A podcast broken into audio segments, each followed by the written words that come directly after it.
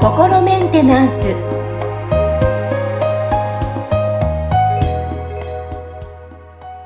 皆さんいかがお過ごしでしょうか？心メンテナンス本日もアシスタント三上恵と気候ヒーラーの吉村隆二です。はい吉村さん本日もよろしくお願いしますよろしくお願いします。はいさあ今日はメッセージを取り上げてお話し進めていきたいと思いますはい。はい。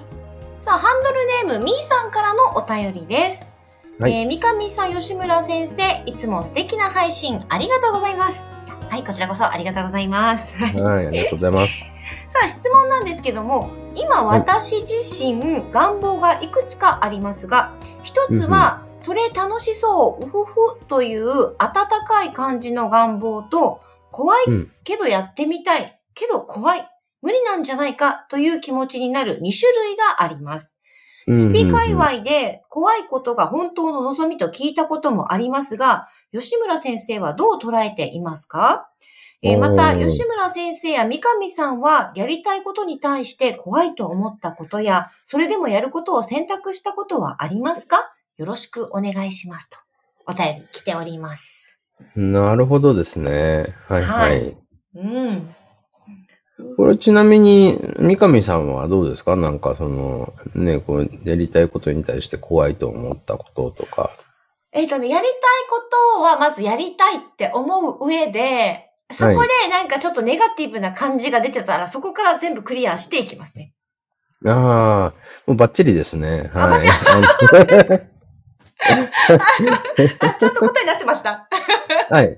あの、あのはい。なので結論がもうすでに出てる、こう、状態で、あの、じゃあ、こう、それを解説するとかね、どうやってそこにたどり着くのかみたいなお話を、あの、していきたいと思うんですけど、その、まず、あれですよね。だから、あの、やりたいって思うこ、思ってるかどうかっていうことと、それを怖いと思ってるかどうかっていうことは、ちゃんと区別して考えた方がいいんですよね。うんうん。で、その、まずやりたいっていう気持ち、あの、がほん本当にその、なんかこう、心の底からやりたいって感じるっていうのは、その、こう、魂が、その、やりたいって思ってることなんですよ。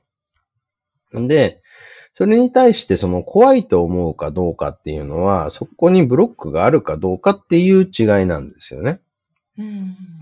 うん。なので、その、なんていうのかな、こう、やりたいと思っている状態で、ブロックがある状態とない状態。それから、別に特にやりたいと思ってもいないけ、いないことに関して、そこに特にブロックもない状態と、あるいはそれをすごい恐れているっていうね、あの、ブロックがあるっていう状態って感じで、その、なんていうのかな、なんかこう、あの、4分割して考えることができるわけですよ。はい。今、こう、頭で想像しながら、表を思い浮かべてました。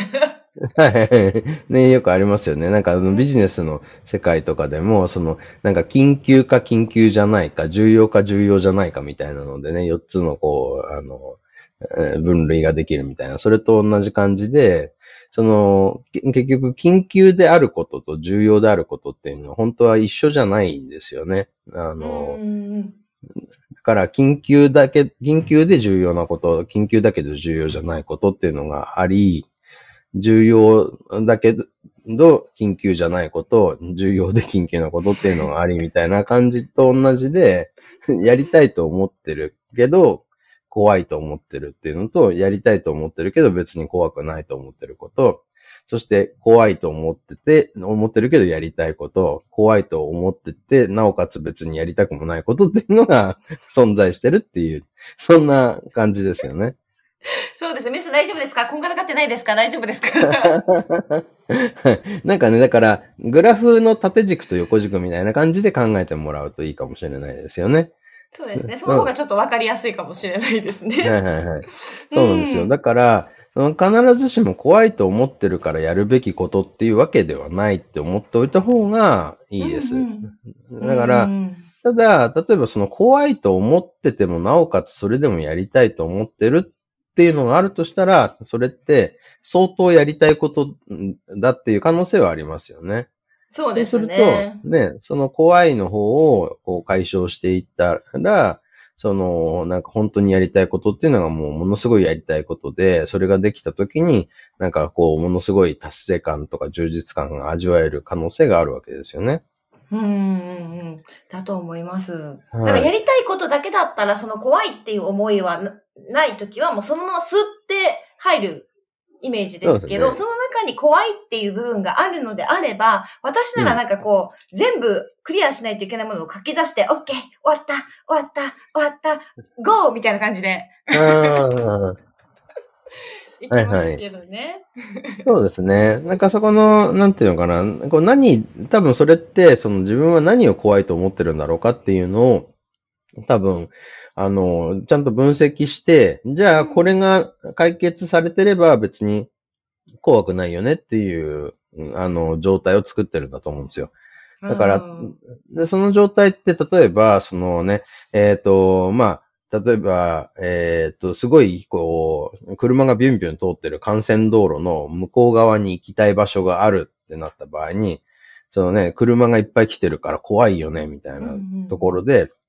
じゃあ横断歩道があるところまで行って、信号が青の時に渡ろうとか、ね、あの、歩道橋があるところまで行って、歩道橋を渡って向こうに行こうっていうことをすることで、その車に惹かれることに対するその恐怖っていうのは解消できるわけですよ。うんうんうん要はその安全に向こうに渡る方法っていうのを模索して、それを実行してるわけですよね。そうですね。うんだからね、なんかこう、車がビュンビュン走ってる怖い、ここにぶつかったらなんか恐ろしいことになるぞっていうのは、まずその、なんかそこの、あのね、こう、事故にあって怖い思いをするってそっちにフォーカスしちゃってるから、だここがその、例えば別にその先に行きたいとこがなければ別にわざわざその道路を渡る必要もないんですよね。うんうんうん。そうですね。別にその、なんかね、その、向かいの道じゃなくて、隣のね、横ら辺だけでもいいですしね、違う方向に行ってもいいですしね。そうですね。なんかその先に行きたいとこがあって、それがすごく、すごく行きたいとこだったら、何か方法を考えて渡ればいいっていう話になってくるんですよね。で、これも別にだから、そのビュンビュン車が走ってるところを駆け抜けなきゃいけないって話では全然なくて、うん、その、ね、どうすれば渡れるかっていうのを考えて、その、うんなんか自分なりにその方法を見つけていくわけですよね。うーん。だまあね、そうのんはい。あ、どうぞ。あ、どうぞ。なんかこう、なんだろう、やりたいとか、この、はいミーさんの中でも、それ楽しそう、うふふっていう温かい感じの中に、やっぱりはいワクワクする、そのバリューフォーミュラみたいな感情がすごい強いと、なんかもうそれに向かって、どうしてでもそこに行きたいみたいな感じが出てくるんですよ、私の場合は。まあそういうことですよね。だから、うんあの、本当にだからそれやりたいなって楽しいなってその考えたときに、そこすごくそこにこう行きたいっていうの感覚があるときっていうのが、その魂が喜んでるときで、それはつまりその人のバリューフォーミュラに沿ったこと